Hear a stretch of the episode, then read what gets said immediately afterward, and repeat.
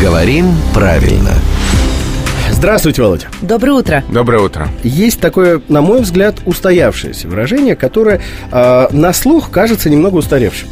Согласитесь э, или опровергните.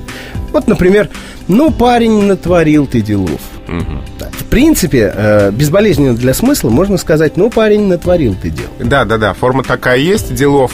А, но это какая форма? А, как будто бы неправильная, но употребляемая в таком с шутливым оттенком – а, такая вот нарочито неправильная форма. То есть употребляемая сознанием дела. Мы знаем, что это неправильная форма, и именно поэтому мы ее употребляем, ну, как языковая игра, как шутка. То есть это не устаревшая и тем более не ошибка. Да, эта форма, она вот в каких выражениях встречается? Всего-то и делов, угу. только и делов. Осенний марафон, помните? Угу. Всего и делов то. Вот, да? Ну и, соответственно, вот в этом выражении тоже, ну, натворил ты делов, да?